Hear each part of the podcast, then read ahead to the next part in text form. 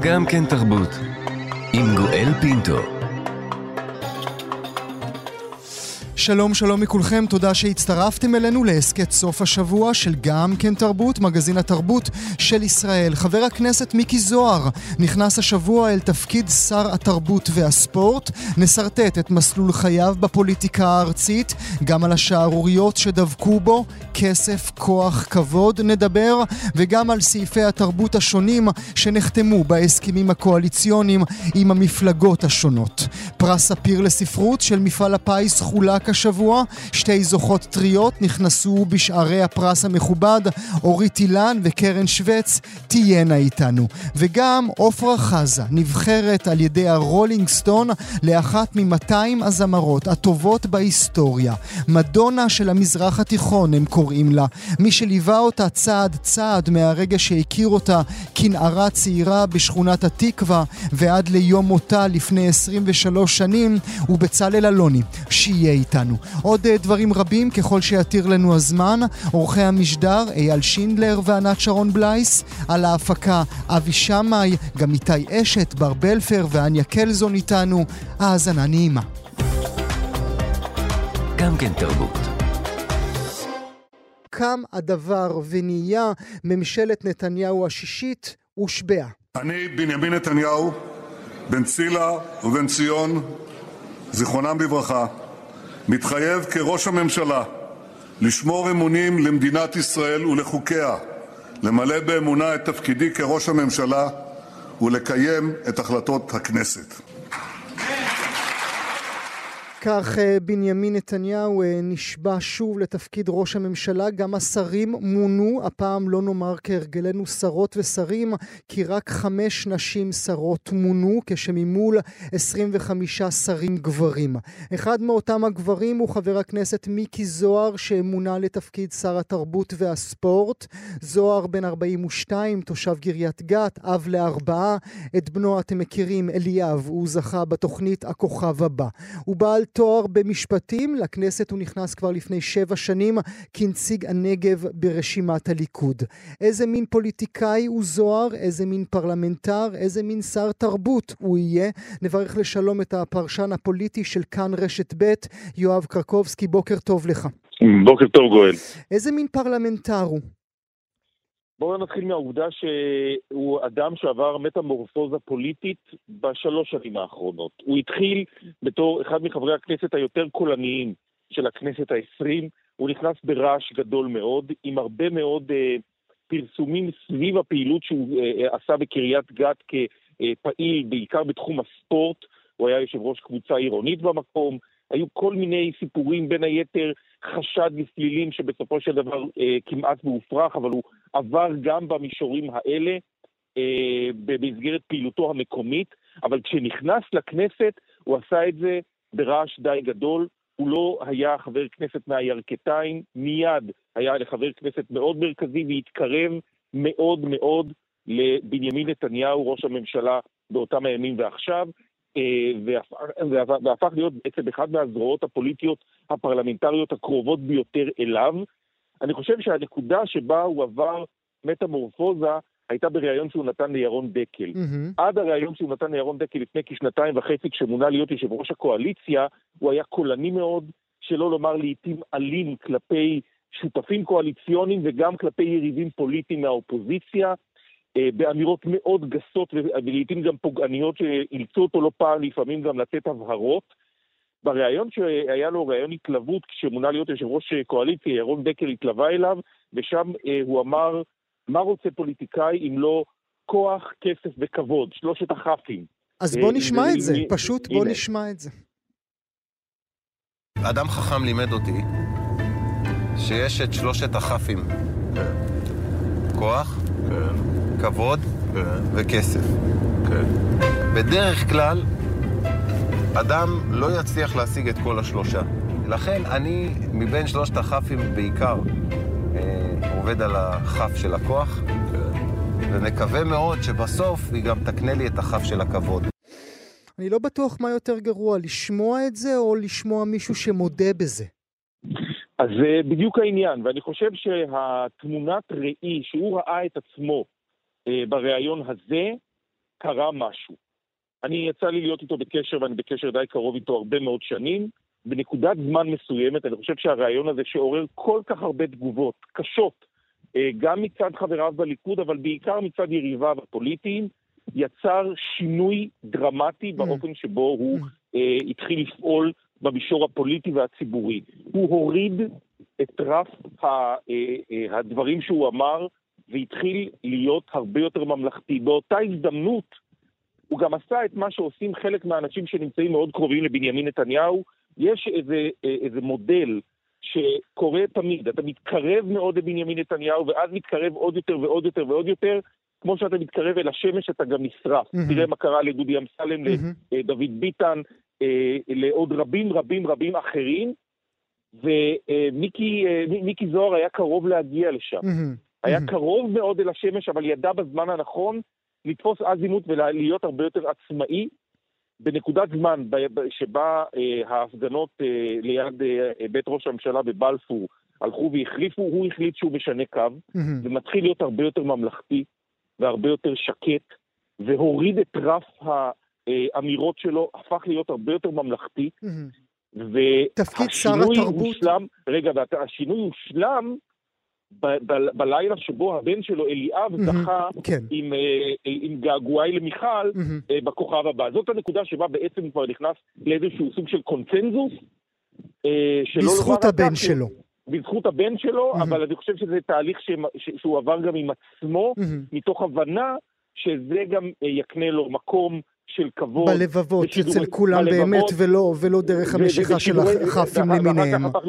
אחר כך עבר להיות כוכב של שידורי קשת באיזושהי תוכנית בישול יחד עם אשתו, הוא פתאום החליט להיחשף יותר, להיפתח יותר, ואני חושב שזה מה שבונה אותו לקבלת פנים הרבה יותר רכה. אתה יודע מה, אתה יודע מה, אתה יודע מה מעניין, אה, יואב? אה, עוד רגע נדבר על כל הדברים כולם. א', האם תפקיד שר התרבות זה תפקיד שהוא ייחל לו, או זה מין תפקיד כזה שלוקחים כי נותנים. נדבר שוב על הכוח, הכבוד והכסף, כי אולי זה בדיוק מה שעולם התרבות צריך, את הכוח, הכבוד והכסף. אבל אם הזכרת את אליאב, הייתה תכתובת ביניהם ברשתות החברתיות, אך לפני מספר ימים, כאשר התגלה אותו סעיף אה, אה, התרת אפליה אה, בגלל אמונות דתיות, אז אליאב זוהר כתב לאבא שלו, אני לא אוהב לדבר על פוליטיקה, אבל יש משהו שיושב לי על הלב, שחשוב לי לומר, אסור חלילה שנגיע למצב בו אדם בישראל יופלה לרעה על רקע אמונתו או נטייתו המינית. אני בטוח שגם הממשלה החדשה תשמור על החופש של כולם. אבא, סומכים עליכם להיות עם חופשי בארצנו, ואז שר התרבות זוהר ענה לו בחזרה, אליאב בני היקר, אתה מכיר אותי מספיק טוב כדי לדעת שנשמור על החופש של כל אזרחי ישראל. אתה מאמין להצהרה הזאת? אני חושב שכן, למיקי זוהר אני מאמין. הוא מאוד אותנטי, גם כשהיה... אה, אה, כש, כשדיבר עם ירון דקל, הוא דיבר באמת בפתיחות שאולי הייתה מוגזמת מבחינתו ונראתה בעיניך איך אמרת, זה מטריד mm-hmm. לשמוע את זה, או להיות, אה, או, או, או, או דווקא כשבן אדם מודה בזה, אז ההודעה בדבר הזה, אני חושב דווקא מלמדת על סוג של הגינות של מיקי זוהר סביב התדמית הזאת שנוצרה סביבו. ואני חושב שאני כן, אני מאמין לו, כמו שאני מאמין לרבים בסיעת הליכוד שמאוד לא אוהבים את ההסכמים האלה.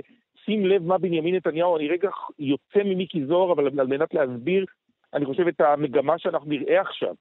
כשבנימין נתניהו מחליט להזיז את אמיר אוחנה מתפקיד שהוא ייעד אותו אליו, שזה שר החוץ, mm-hmm. לתפקיד יושב ראש הכנסת, זה נועד רק בשביל דבר אחד. זה בראש ובראשונה, כדי שביום פנימה. ההשבעה, mm-hmm. לא, ביום ההשבעה יהיה הנאום הזה של, של, של אמיר אוחנה במליאה, שבאמת ריגש את כולם, mm-hmm. ושבנימין נתניהו התייחס אליו, ובעצם הוא לא נועד לאוזניים שלך, גואל, או שלי. הוא נועד לאוזניים של אבי מעוז, mm. ושל בצלאל סמוטריץ', ושל איתמר בן גביר. Mm-hmm. חתמנו איתכם. ושל כל אלה שהסתירו ש... את הפנים שלהם בעת הנאום בדיוק, של יושב ראש. Mm-hmm. אנחנו לא יכולים לקיים את מה שחתמנו עליו, תראו מה הדברים האלה יוצרים, ואני הולך עם, עם, עם, עם, עם רחשי לב הציבור. Mm-hmm. יותר מאשר איתכם. אז אנא, ענה לי ברשותך, אה, אה, האם אה, הוא רצה את תפקיד, הוא רצה את משרד התרבות? חד משמעית כן, הוא כבר אמר לי את זה לפני יותר מחודשיים. ממש עם תחילת המשא ומתן הקואליציוני, שזה התפקיד שאליו הוא מייעד את עצמו, והוא, אה, אני קצת הופתעתי. אבל... אה, כי מה, איך הוא הסביר לך את זה? אה, קודם כל אני חושב שהוא, ש, שהוא מבין אה, שבמדרג, של, למרות שהוא הגיע גבוה בפריימריז, הוא הבין שלקבינט המדיני-ביטחוני כשר אה, חדש הוא לא ייכנס. מצד שני, להיות שר המים או הביוב, הוא בוודאי לא רצה. Mm-hmm. והוא רצה להיות שר עם תיק משמעותי. Mm-hmm. זה תיק בינוני קטן. Mm-hmm. כן, הוא הפך, הוא הפך בינוני אה, מאז, אה, מאז כן. מירי רגב וחילי טרופר, כן. אז, אז הוא הפך להיות תיק שהוא מרכזי ובעל חשיבות, לפחות ב, ב, ב, ב, ב, במקום שבו מעניין גם את מיקי זוהר עצמו ראינו, גם עם הבן שלו, גם בהופעה בשידורי קשת במסגרת תוכנית ריאליטי. זאת אומרת שהוא חושב, שאני, אני, אני חושב שהוא בחר בדבר הזה במסגרת המטמורפוזה הזאת שהוא מנסה לעשות כדי להתנחל בלבבות לא רק של חברי מרכז הליכוד, אלא ב, ב, בלבבות כולם באמצעות תיק התרבות אפשר לעשות את זה. Mm-hmm. זאת אומרת, בניגוד למירי רגב, שהלכה להבימה כדי להתריס נגדם, mm-hmm. אנחנו נראה מיקי זוהר שיגיע להבימה, יכול להיות שיבקר, אבל הוא לא יתריס. זה כבר מיקי זוהר זאת אומרת, יותר, יותר לימור לבנת, לא מסכימה איתכם? כן, יותר, בדיוק, יותר לכיוון הזה, למרות שגם לימור לבנת התעמתה לא מעט כן. עם אנשי התרבות. הוא, הוא ינסה לעשות את האיזון שבין לימור לבנת לבין חילי טרופר. זאת אומרת, חילי טרופר שהיה מאוד אהוב על ידי ראשי ענפי התרבות בישראל, תמך הרבה מאוד, זה היה ממש בצד שלהם. אני חושב שאנחנו נראה את מיקי זוהר מנסה לסובב מעט את ההגה ימינה, אבל לא בגסות, אלא בדיאלוג. ואולי, אה, כמו שאמרתי קודם, אולי באמת עולם התרבות צריך מין שר שכזה, אה, שכולו רצון לכוח, כבוד וכסף? אני חושב שכן, אה, אבל אני לא יכול לומר לך שזה בהכרח דבר שיבוא לידי ביטוי באופן מיידי. בנימין נתניהו מכלכל את מהלכיו בהתאם לאיומים פוליטיים יותר מאשר על פי צרכים לעיתים. ולכן אני לא חושב שמיקי זוהר יחולל משברים mm-hmm. חריפים. בשביל לזכות לעוד, לעוד, תפ... כן, לעוד אני, תקציבים אני, ולעוד נכון. ממון. Mm-hmm. אני, אני חושב הוא לא ישבור ש... את הכלים בשביל זה. אני לא, אני, לא, אני לא רואה את זה קורה כרגע, זה, אני לא פוסל שדבר כזה יקרה. Mm-hmm. אני לא רואה את זה, אה, בטח לא בשלבים הראשונים. תשמע, תקציב אמור לעבור אה, עד מרץ, אני מניח שזה יידחה עד מאי. אבל uh, אני עוד לא רואה. את העימות אז, הראשון הזה של, שיבוא ביניהם. אז דיברת על תקציבים. אני רוצה למנות בפניכם, מאזינות ומאזינים, מעט מתוך ההסכמים הקואליציוניים שנחתמו עם כל המפלגות השונות, בכל סעיפי התרבות והספורט שיש בהם. קחו למשל את הציונות הדתית, שבהסכם הקואליציוני איתם נחתם כי הממשלה תיזום תוכנית חומש להקמת מאות מגרשי ספורט רב-תכלתיים. ברחבי ישראל. הממשלה גם תקדם תוכנית חומש להעמקת ההשכלה המוסיקלית. במסגרתה תקצה הממשלה משאבים ותתקצב בנייתם של כחמישה מרכזי מוסיקה, קונסור, קונסרבטוריונים, וגם הממשלה תפעל לעידוד הפקות מקור, תוך מתן דגש על הפקות מקור בנושאי ציונות ומורשת. כך על פי ההסכם שהם חתמו עם הציונות הדתית, אותו הסכם מדויק, copy-paste, יש גם עם עוצמה יהודית. ההסכם עם ש"ס מגלה לנו כמה דברים מעניינים. למשל, הממשלה תפעל לקידום השוויון בהקצאת משאבים ובחלוקת תקציב התרבות, לרבות למגזר החרדי, ותציב לעצמה יעד כי סעיף התרבות בבסיס התקציב יתוקצב באופן יחסי לחלקו של כל מגזר באוכלוסייה. אתם מדמיינות ומדמיינים את זה. תקציב התרבות שעומד על כמיליארד אה, שקלים, יחולק על פי, אה, אה, על פי יחס, יחס של כל מגזר באוכלוסייה. עוד מתוך ההסכם ההסכם עם ש"ס, החלטת הממשלה 226 בעניין התוכנית לגמישות הניהולית במרכז החינוך תתוקן באופן שתקציב גפן ינוהל ויועבר למוסדות דרך רשת המעיין החינוך התורני. אני מזכיר לכם, גפן קשור לעיריות ועל הדרך בה הן מתקצבות את התרבות. עוד מתוך ההסכם עם ש"ס תובא לאישור הכנסת בהקדם האפשרי הצעת חוק ממשלתית, המרכז להנצחת זכרו ומורשתו של הרב עובדיה יוסף, וגם הממשלה, וזה מעניין מתוך ההסכם עם אגודת ישראל, הם מבקשים להחזיר את משלחות הנוער שנעצרו תחת יאיר לפיד, לפ... משלחות הנוער לפולין, כן, שכחתי את המילה לפולין, את משלחות הנוער של משרד החינוך לפולין מיד באופן אה, מיידי. באגודת ישראל גם אה, אה, מבקשים בהסכם שלהם שהממשלה תיזום פרויקט שילוב ספורטאי עבר מצטיינים במערכת החינוך. גם הם מדברים על מגרשי ספורט. לא כל כך ברור לי ההקשר הזה. הוא מאוד דומה להסכם שחתמו עם, אה, עם אה, אה, הציונות הדתית, אבל באגודת ישראל מבקשים גם שתקציב תרבות חרדית במשרד החינוך לא יפחת מ-100 מיליון שקלים לשנה, ועוד יותר מזה, עם ההסכם עם אגודת ישראל, הם קובעים שימונה סגן שר במשרד התרבות עם אחריות לתרבות חרדית. אגודת ישראל מבקשת סגן שר במשרד התרבות שהאחריות, שלה, שהאחריות שלו יהיה אה, אחריות לתרבות אה, חרדית. יש עוד אה, כמה אה, נושאים שנוגעים להסכמים האלה. כל הדברים האלה שמניתי, יואב, הם דורשים מלן כסף. נכון. אז קודם כל הלוואי שיקבלו, אבל צריך להגיד משהו על הסכמים קואליציוניים, גואל. מה שכתוב לא בהכרח קורה. ב-80% מהמקרים אה, אה, האותיות שנכתבות בהסכמים הקואליציוניים הופכות לאותיות מתות. זה הצהרת כוונות כלפי ציבור הבוחרים, טוב שאתה מקריא את זה, אבל אה, בעוד קרוב ל...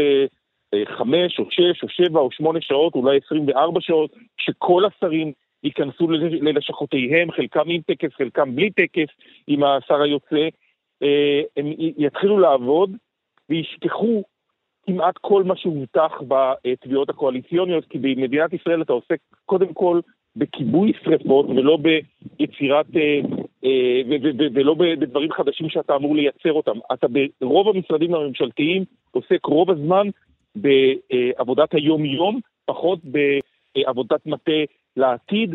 לכן אני לא נלחץ מצד אחד וגם לא מפתח תקוות גדולות מדי מהדברים שנכתבו שם. יש הרבה מילים יפות שנכתבו בהסכמים הקואליציוניים, רובן, ככולן כמעט, לא יקוימו. סעיף אחד אישית, אני מאוד הייתי רוצה שיקרה, כמדריך קבוצות נוער לפולין, אשמח מאוד שזה יחזור לפעולה. שהמסעות האלה יחודשו, אני חושב שזה גם אה, שליחות חינוכית חשובה, שבאמת אה, נפגעה מאוד במהלך הממשלה היוצאת אה, בגלל משבר מדיני שיאיר לפיד לא ניהל נכון, mm-hmm. אבל זה הייתי מאוד שמח שיחודש. מעבר לזה, אני חושב שיש תביעות מאוד יפות הנושא של... אה, צריך, הייתי... צריך לומר, אני רק אומר מילה ברשותך, יואב, הסיבה שראש הממשלה לשעבר יאיר לפיד עצר את אותם משלוחים זה בגלל בקשה של הממשלה הפולנית על תמה, על אה, טרמינולוגיה שדרכה יסופר הסיפור, כן? מה שאנחנו גם, רואים בשנים גם... האחרונות, שהם אומרים, אל תספרו לתלמידות והתלמידים שלכם שאנחנו אשמים במה שקרה על האדמה שלנו. אני על זה ארצה לעשות איתך אייטם עמוק הרבה יותר, אז אחלק את זה לשתיים. היו שם שתי תביעות פולניות, אחת בנושא התוכן, דווקא אליה, במשא ומתן שהתקיים בין ישראל לבין פולין, הגיעו להסכמות.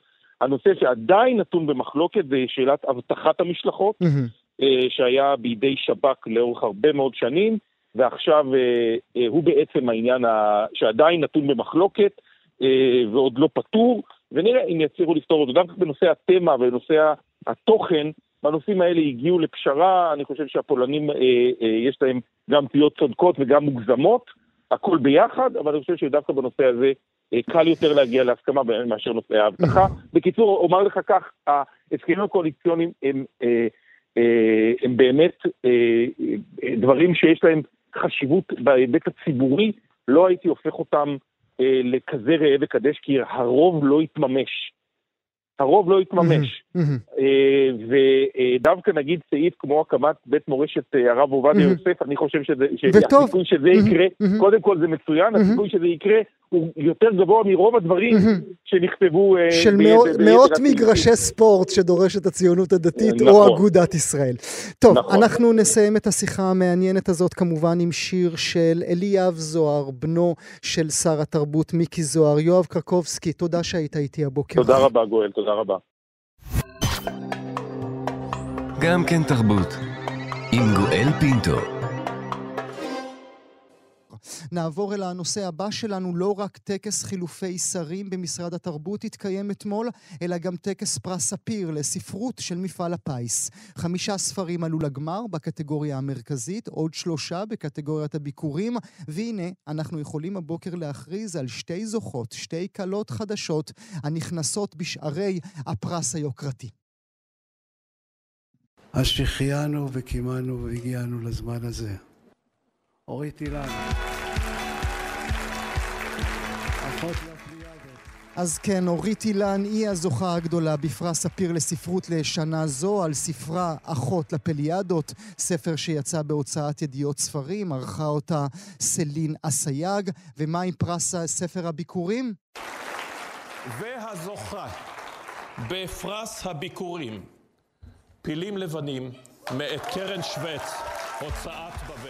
אז כן, קרן שווץ היא הזוכה בפרס אה, ספיר לספר ביקורים על ספרה פילים לבנים. הספר יצא בהוצאת בבל, ערכה אותו אילנה ברנשטיין, כלת פרס ספיר בעצמה. אני שמח לארח הבוקר את שתי הכלות. שלום לכלת פרס ספיר הטריה, אורית אילן. תודה שאת איתנו הבוקר. בוקר טוב. את שומעת אותי אומר כלת פרס ספיר ואת מאמינה?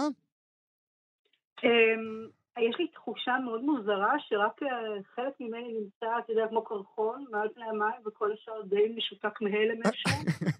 אבל אה, כן, אני נאלצת להאמין, מה שנקרא, אתה יודע, מקבלים את דין התנועה.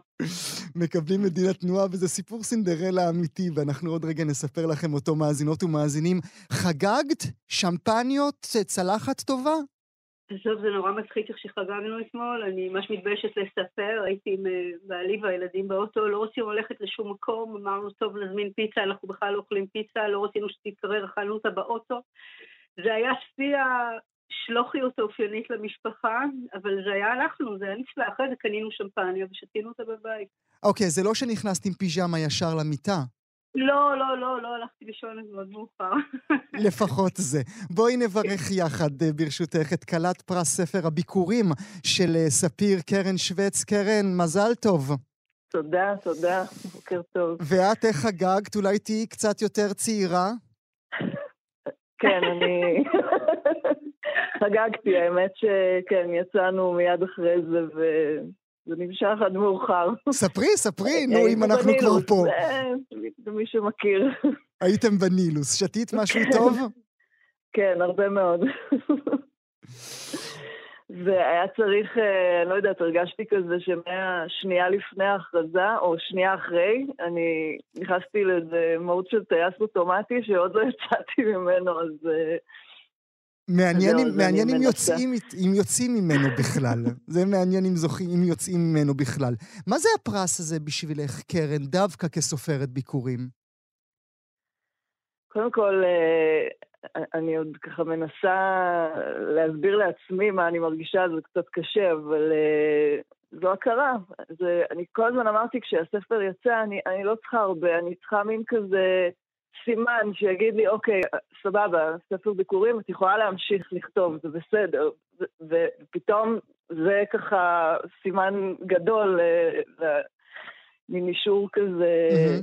חיצוני, למרות שכל הזמן עבדתי על זה שלא צריך אישורים חיצוניים, אבל בסוף כן, זה מאוד עוזר ומאוד משמח ומרגש, וזהו, זה... לא היה, לא, אין, את ה, אין את הציפור המכוערת שבתוך כולנו שאומרת לך אה, אה, תסמונת המתחזה, תסמונת המתחזה, אתם כולכם לא הבנתם?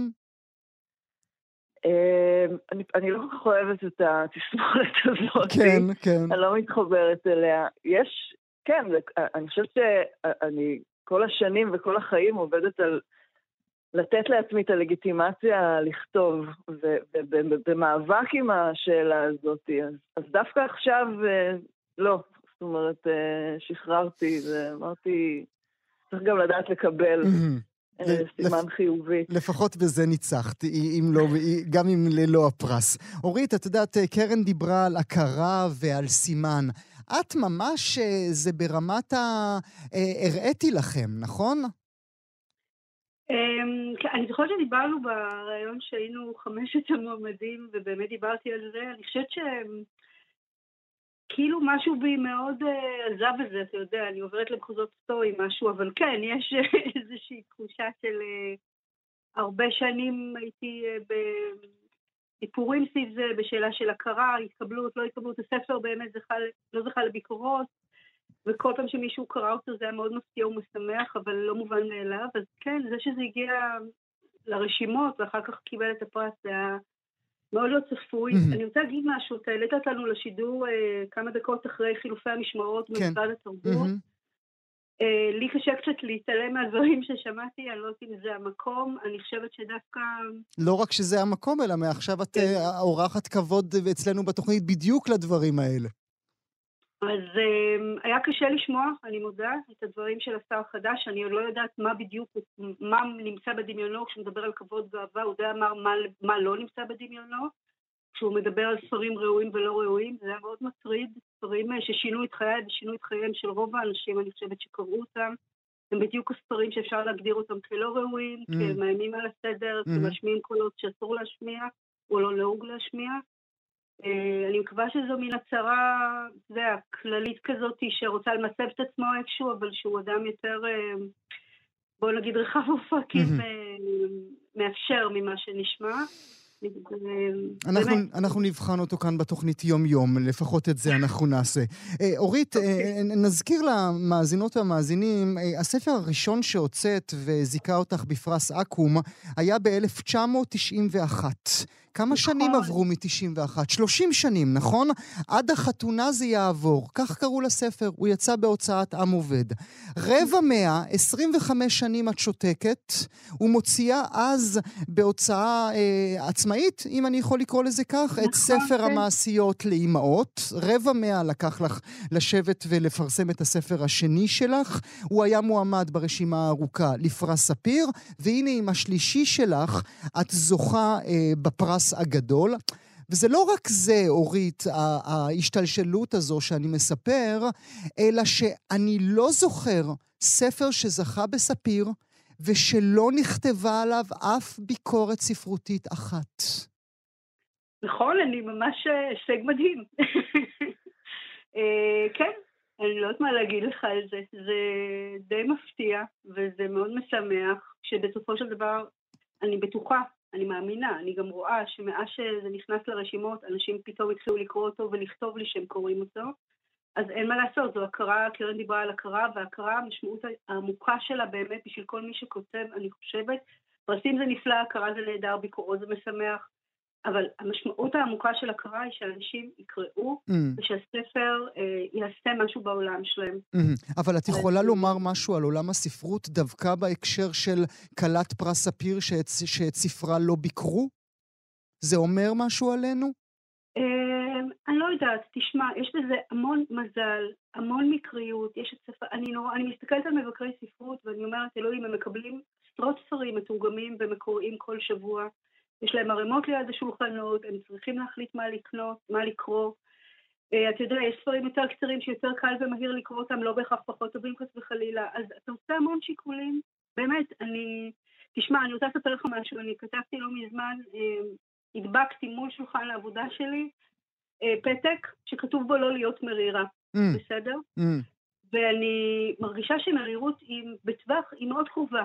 למה לא כותבים, למה לא קוראים, למה זה, למה ההוא, למה זה. אני לא רוצה להיות שם. אני באמת משתדלת להאמין ברצון הטוב של האנשים. אני לא חושבת שאני... הרבה שנים הייתי עסוקה במניעים ובפוליטיקות ובמה קורה בשדה הספרותי, ואני בטוחה שהכל גם נכון.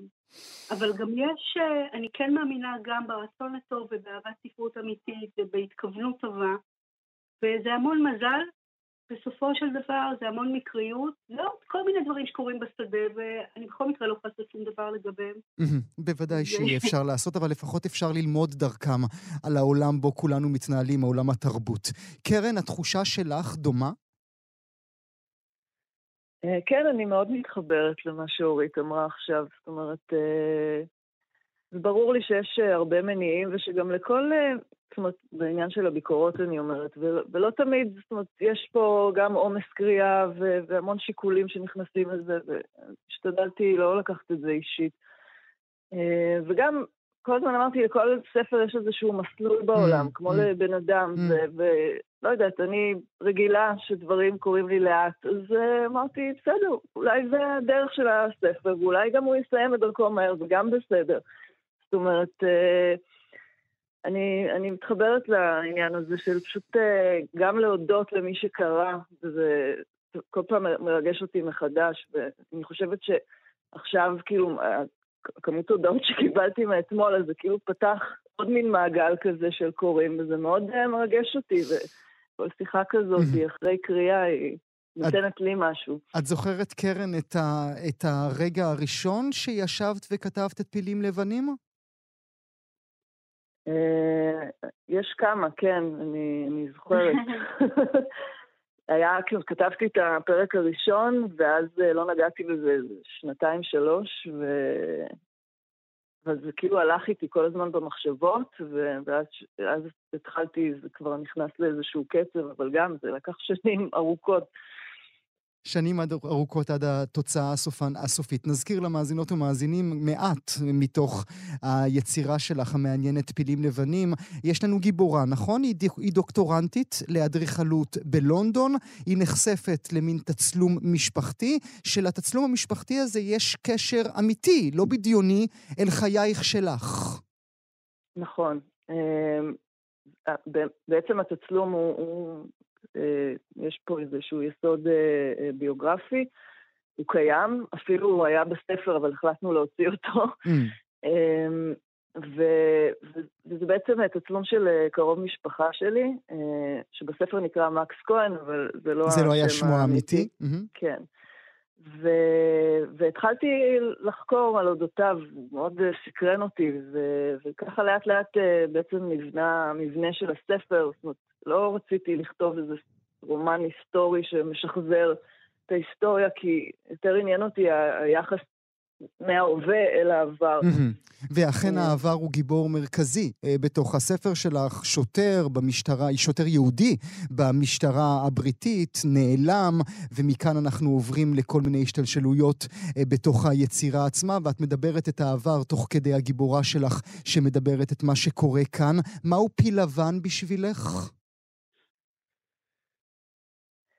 אני חושבת שספציפית בספר יש אה, הרבה פילים לבנים, מהמבנים, זאת אומרת מפילים לבנים ממש בארכיטקטורה mm-hmm, המקומית, ועד uh, פילים לבנים בנפש, זאת אומרת כל מיני מסלולים כאלה שיכול להיות שהתחילו באיזושהי יומרה מאוד גדולה וקרסו לתוך עצמם, או...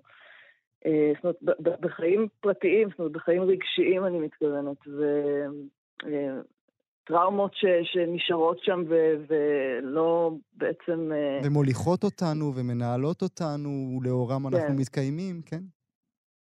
אז, אז זה כל הדברים האלה, וגם הוא, זאת אומרת, גם הוא נשאר בסוף פיל לבן, אותו מקס כהן, כי אני חושבת שהניסיון הזה, לגעת בהיסטוריה באופן הזה, הוא באיזשהו מקום נידון לכישלון, אבל הוא בונה אותנו. אז פה זה, פה ההצלחה, אבל הוא נשאר מחורר. אורית, אה, שאקרא לך את אה, נימוקי, ה... נימוקי השופטים לזכייה שלך, שתתבשמי קצת? מה שאני אגיד לא, זה יישמע מאוד לא אמיתי, לא? מחוללת פלאים בלשון העברית. מחוללת פלאים בלשון העברית, אה, תנודות, אה, מצליחה לתאר את התנודות הדקות ביותר של הנפש ביצירתיות המוכרת לנו מרגעים נדירים של שירה. שירה זה משהו שאת נוגעת בו? כי זה עולה לגמרי בספר שלך. אה, אני נוגעת בו לא ככותבת שירה, אבל אני מאוד מאוד אוהבת לקרוא שירה, וזה משהו שמלווה אותי זה משהו שאני פשוט עושה תוך כדי החיים. Mm.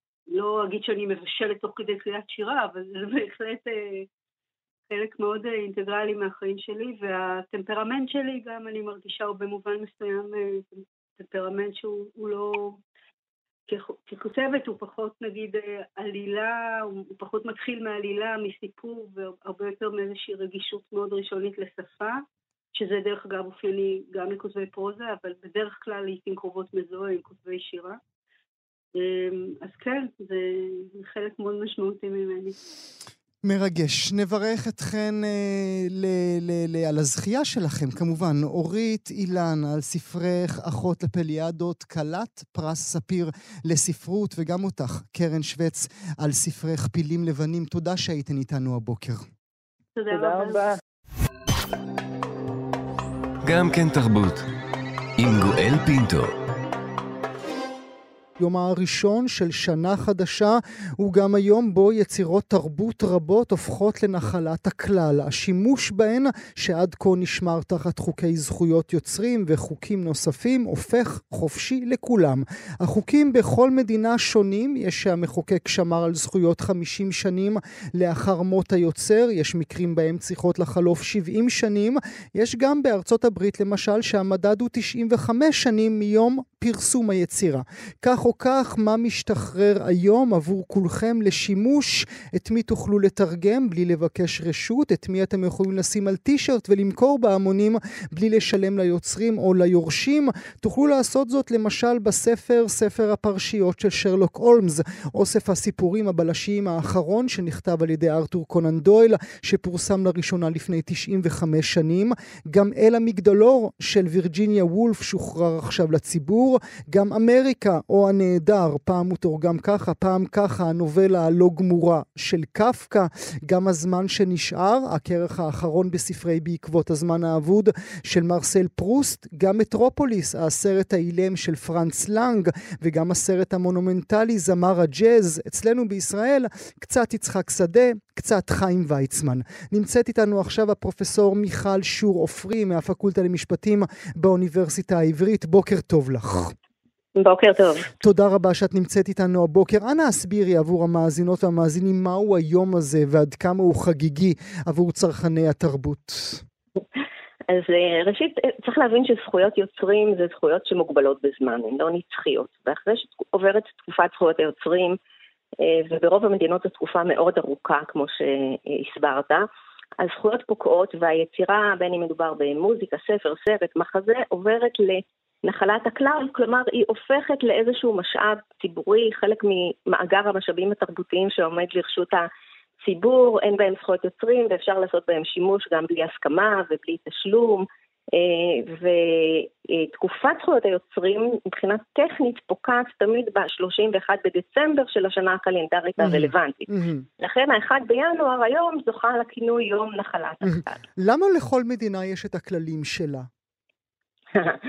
אה, זה, זה לא מיוחד רק לנושא התקופה, בכלל כל אה, תחום זכויות יוצרים ובכלל כל תחום הקניין הרוחני, גם פטנטים, גם זכויות אחרות, אה, נקבע על ידי כל מדינה, אבל מה שכן יש זה אמנות בינלאומיות והסכמים בינלאומיים שעושים איזושהי הרמוניזציה בין המדינות. Mm-hmm. אה, בנושא הזה של התקופה אין הרמוניזציה מלאה, כמו שאתה הסברת, ולכן בהחלט יכול להיות מצב של חוסר אחידות, נניח הזכרת את uh, מרסל פרוסט, את הכרך האחרון של בעקבות. הזמן האבוד, שזכויות היוצרים בו פקעו היום בארצות הברית, אבל לפי החישוב בצרפת, מכיוון שפרוסט נפטר ב-1922, אז הזכויות פקעו כבר בסוף המאה ה-20. מעניין. ש- שזה מעניין כשיש לנו מקרים של ליירס, כן? של שכבות, אחד על אחד. נכון. היוצר אה, אה, מת וספרנו זמנים, אבל המלחין עוד לא מת, אז אנחנו לא יכולים לספור זמנים, כל מיני כאלה. נכון, אז באמת הכללים הספציפיים כדי להבין במה מותר להשתמש ומה באמת נמצא בנחלת הכלל הם מאוד אה, מסובכים, טכניים ומייגעים. אה, הרבה מוצרים מורכבים משכבות של זכויות יוצרים אה, שנמצאות אצל בעלים שונים. למשל, הזכרת את הספר אל המגדלור, שהזכויות בו של וירג'יניה וולש, שהזכויות בו פקעו, אבל התרגום בעבר, לעברית, mm-hmm. שבו יש זכויות יוצרים נפרדות, סביר להניח שהוא עדיין מוגן. Mm-hmm. כך שאפשר להשתמש, אולי לתרגם את הספר המקורי, אבל אי אפשר להשתמש בתרגום mm-hmm. בעברית, ואותו דבר בשירים ובסרטים, וזה אה, חלק מהסיבוך והמורכבות. אבל מה, מה שמעניין זה ש... אנחנו מכירות ומכירים מקרים שבהם אפשר קצת למתוח את הגבולות. אולי המקרה המדובר ביותר בשנים האחרונות זה מיקי מאוס. האם באמת ב-24 דמותו אה, של מיקי מאוס תשוחרר לקהל הרחב? הסבירי לנו את הסיפור הזה. נכון, אז באמת השאלה של אה, מיקי מאוס זה שאלת אה, מיליון הדולר, לא, הרבה יותר ממיליון דולר. אה, הזכויות בסרט הראשון שבו הופיע הדמות של מיקי מאוס, סרט מ-1928, סרט מצויר של שמונה דקות, עתידות לפקוע בדיוק עוד שנה, בינואר 24. אה, עכשיו חשוב להבין שבזכויות יוצרים יש אה, הגנה גם בתנאים מסוימים על הדמות עצמה, גם במנותק מהסרט שבו היא הופיעה. Mm-hmm. כלומר, דמויות פיקטיביות, ספרותיות ודרמטיות יכולות להיות מוגנות גם אה, מחוץ לסרט הזה. Mm-hmm. ואז השאלה הגדולה היא האם אה, מיקי מאוס נופל לנחלת הכלל, והאם כמובן דיסני תשלים עם מיקי מאוס בנחלת הכלל. וחשוב לדעת ככה במסגרת ההקשר הכללי שלדיסני יש אה, רקורד של דחיפה מאוד קפדנית של זכויות היוצרים והדמויות שלה. היא במהלך השנים הגישה לא מעט תביעות, כולל אצלנו תביעה מפורסמת שלה נגד דודו גבע שעשה שימוש בדמות mm-hmm, של נכון, דונלד mm-hmm. והיא גם אחד הגורמים שדחפו להארכה של תקופת זכויות היוצרים בארצות הברית. כך שמאוד קשה להניח שדיסני תחגוג את המעבר של מיקי מאוס לנחלת הכלל. Mm-hmm. אה, אבל צריך לדייק כאן, כי מה שפוקע זה בסך הכל הזכויות בסרט הראשון, mm-hmm. מ-1928, שבו מיקי מאוס נראה... נראה שונה ממה שאנחנו היום. מכירות ומכירים היום, נכון? נכון, mm-hmm. נכון, הוא יותר דומה לעכבר אמיתי, mm-hmm. פחות אנושי, אין לו אישונים, יש לו זנב ארוך, אין לו את הצבעים של מיקי מאוס, כך שגם אם הדמות הספציפית הזאת תעבור לנחלת הכלל, בהחלט ייתכן שהגרסאות היותר חדשות של מיקי מאוס, שאותן אנחנו מכירים היום, ימשיכו להיות מוגנות. אבל, אבל אותה, אותה התקדמות או לידה של דמות שקורית כמובן בכל, ה, בכל הסוגות התרבותיות, זה גם היה מקרה של שרלוק הולמס, נכון? בטענות. נכון, נכון. זה סיפור באמת אה, מעניין שממחיש כמה אה, הנושא הזה של נחלת הכלל יכול להיות אה, חמקמק. הספרים הראשונים אה, בסדרה של שרלוק הולמס פורסמו כבר בסוף המאה ה-19, ובעצם זכויות היוצרים בהם פקעו לפני שנים. אבל היו עוד כמה סיפורים יותר מאוחרים שהיו מוגנים עד אתמול. אה, והעיזבון של אה, קונן דויל ניסה להעריך בעצם את ההגנה על הדמות של שרלוק הולמס ולטעון שהדמות הזאת בעצם המשיכה להתפתח בסיפורים hmm. המאוחרים hmm. hmm. שנוספו לקווי בדיוק כמו העכבר, בדיוק כמו העכבר. בדיוק כן. כמו העכבר, נכון. רק כאן, אה, שם מדובר על דמות אה, בעיקר ויזואלית וכאן על דמות ספרותית. אז הם הסבירו שהולמס הפך להיות יותר רגיש ויותר חם ופחות אה, ציני ורוכש יותר כבוד לנשים ועוד ועוד. ובעצם החידושים האלה היוו לטענתם בסיס להגנה מחודשת על הדמות, והם באמת תבעו את נטפליקס, שיצא לפני כמה שנים עם איזה ספין-אוף, אה, שמספר את הסיפור... על האחות הלא קיימת. נכון, נכון, על האחות אה, של שרלוק הולמס. אה, אבל זו תביעה שבעצם הסתיימה מחוץ לכותלי בית המשפט. אה, ואתמול כאמור הזכויות פקעו לגמרי, לגמרי, לגמרי. מאוחרים יותר, כן. אז אולי לסיום השיחה המעניינת שלנו ניתן למאזינות ומאזינים קומה נוספת ונספר על מקרה שבהם דווקא שחרור מזכויות גרם לעצירה של אה, הפצת היצירה וזה מיינקאמפף.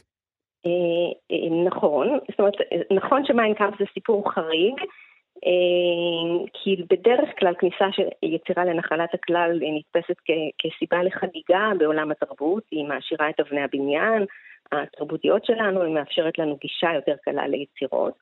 אה, אבל מיינקאמפ אה, הוא סיפור מיוחד והוא נושא למחקר שערכתי יחד עם קולגות באוניברסיטה העברית.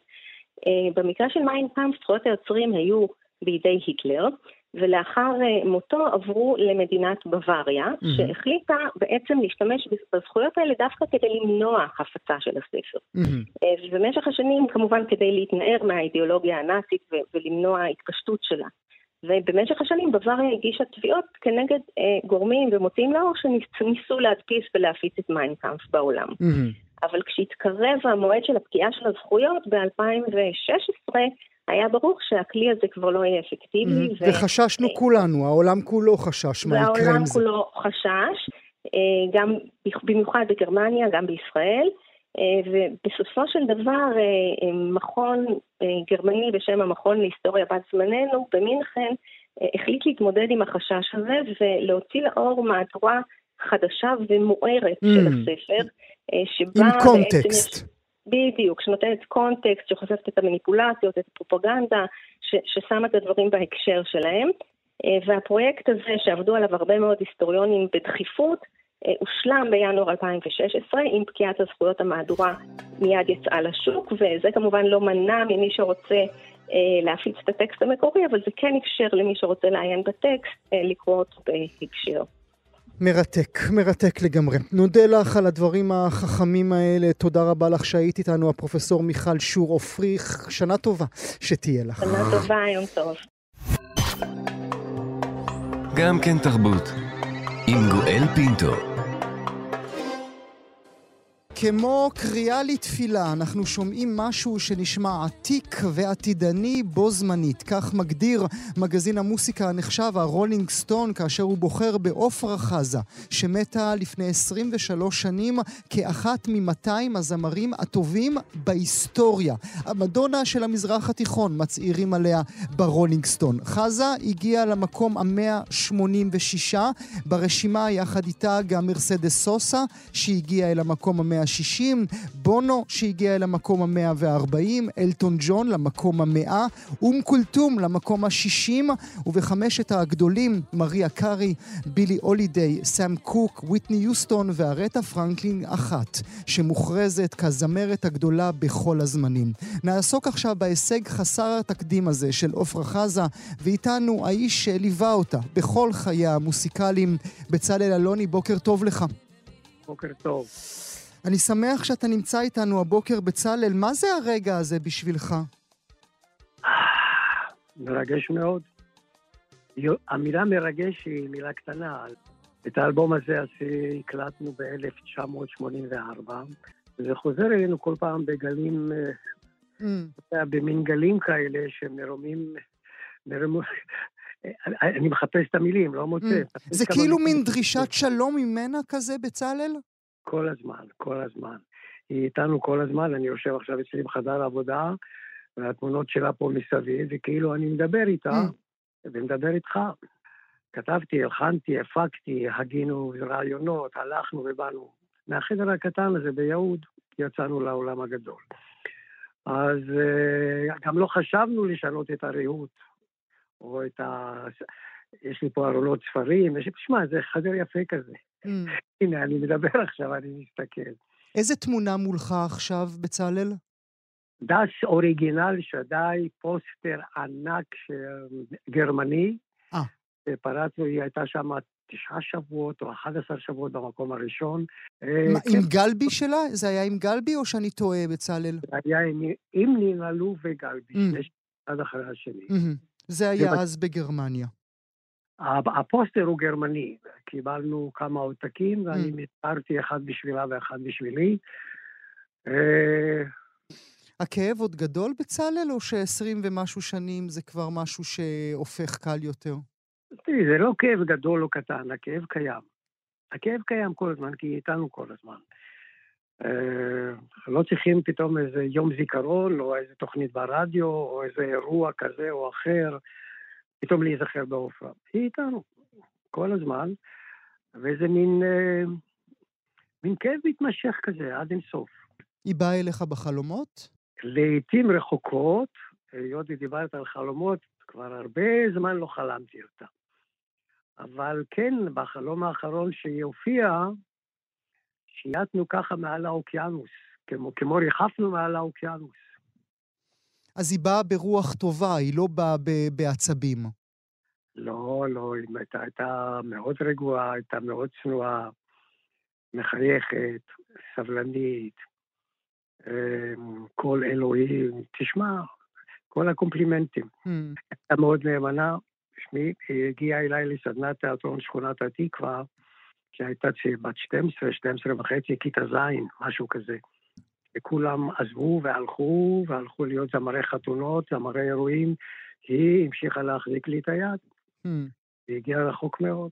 הכי הכי רחוק שלא דמיינו אף פעם. כן, אני, ואנחנו עכשיו מקבלים את ההוכחה, כן, הכי רחוק שרק אפשר, אחת מ-200 הזמרות הגדולות בהיסטוריה לגמרי.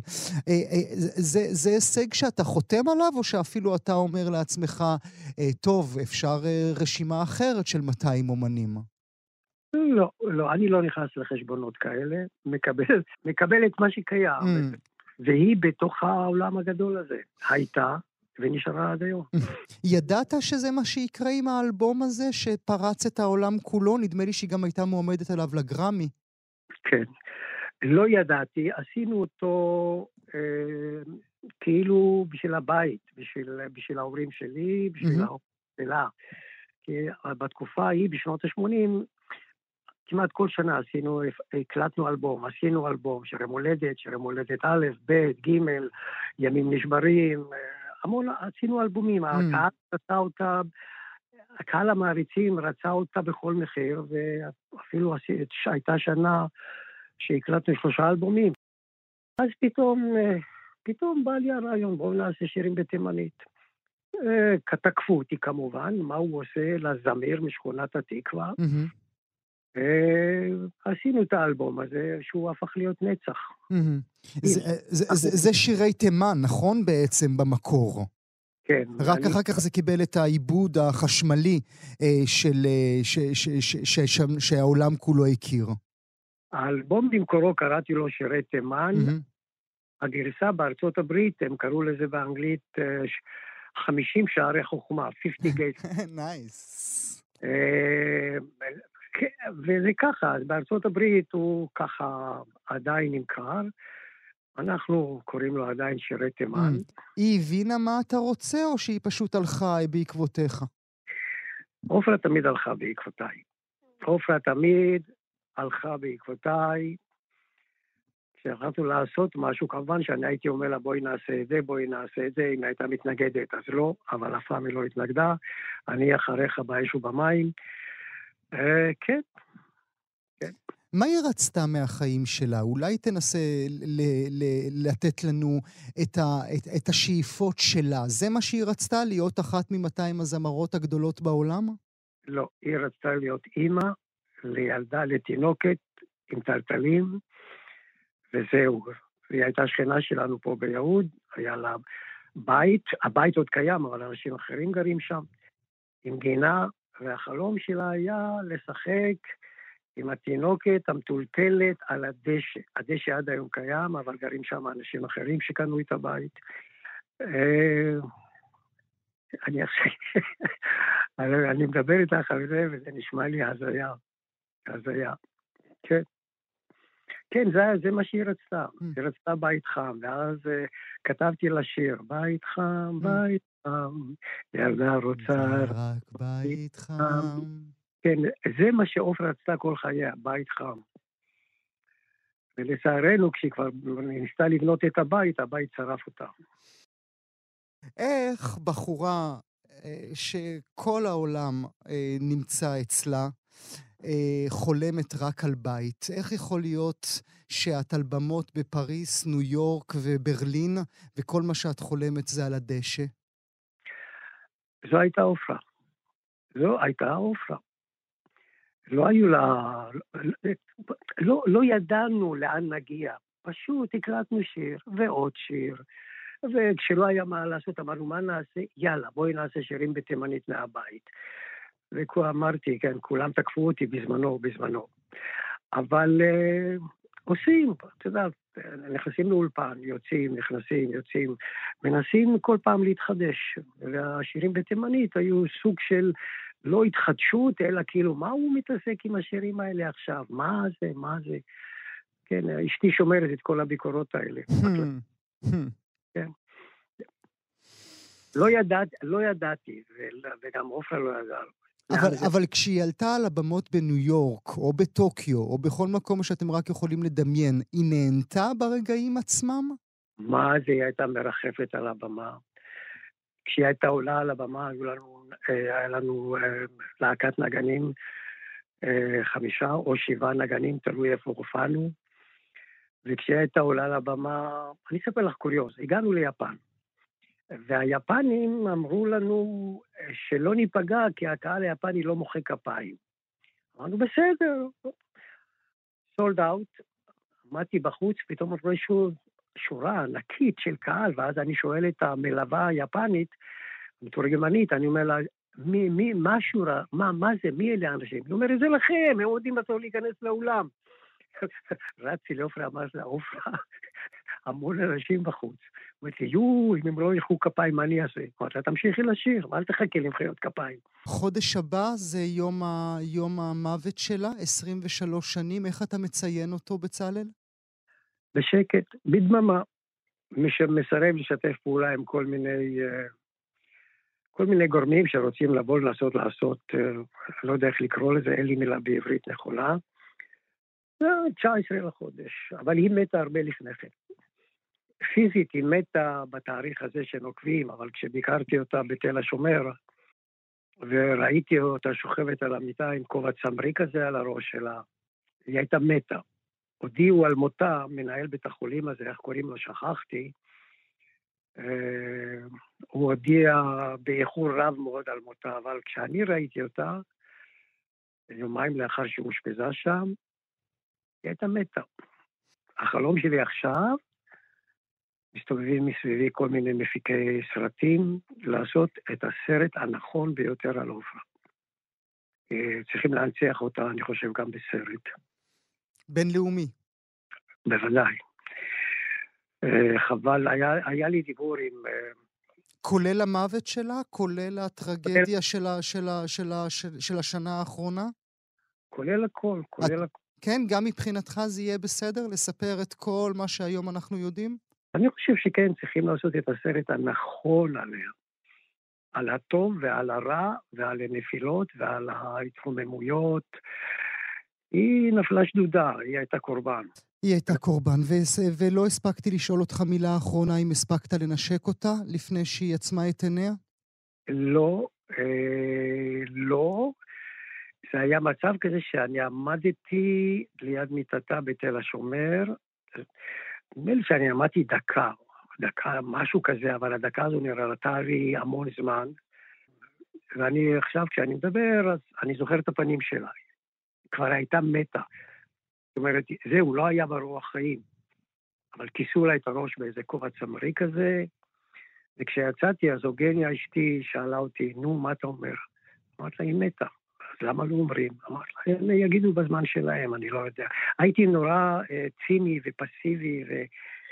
ומצב כזה שכבר אין מה לעשות. אני כל החיים עשיתי, כל החיים הייתי היוזם, העושה. ובמצב הזה, מה, נש... מה נשאר לי לעשות? מה נשאר לי לעשות? להסתכל, לראות, להבין, ללכת הביתה ולבכות. ולבכות. בצלאל אלוני, ההישג הזה הוא גם שלך. תודה רבה לך שהיית איתנו הבוקר. תודה רבה, תודה רבה ויום טוב.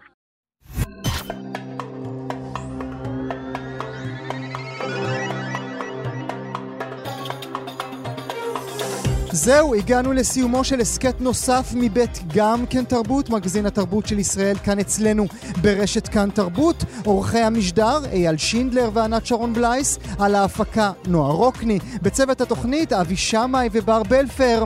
תודה שהייתם איתנו להתראות.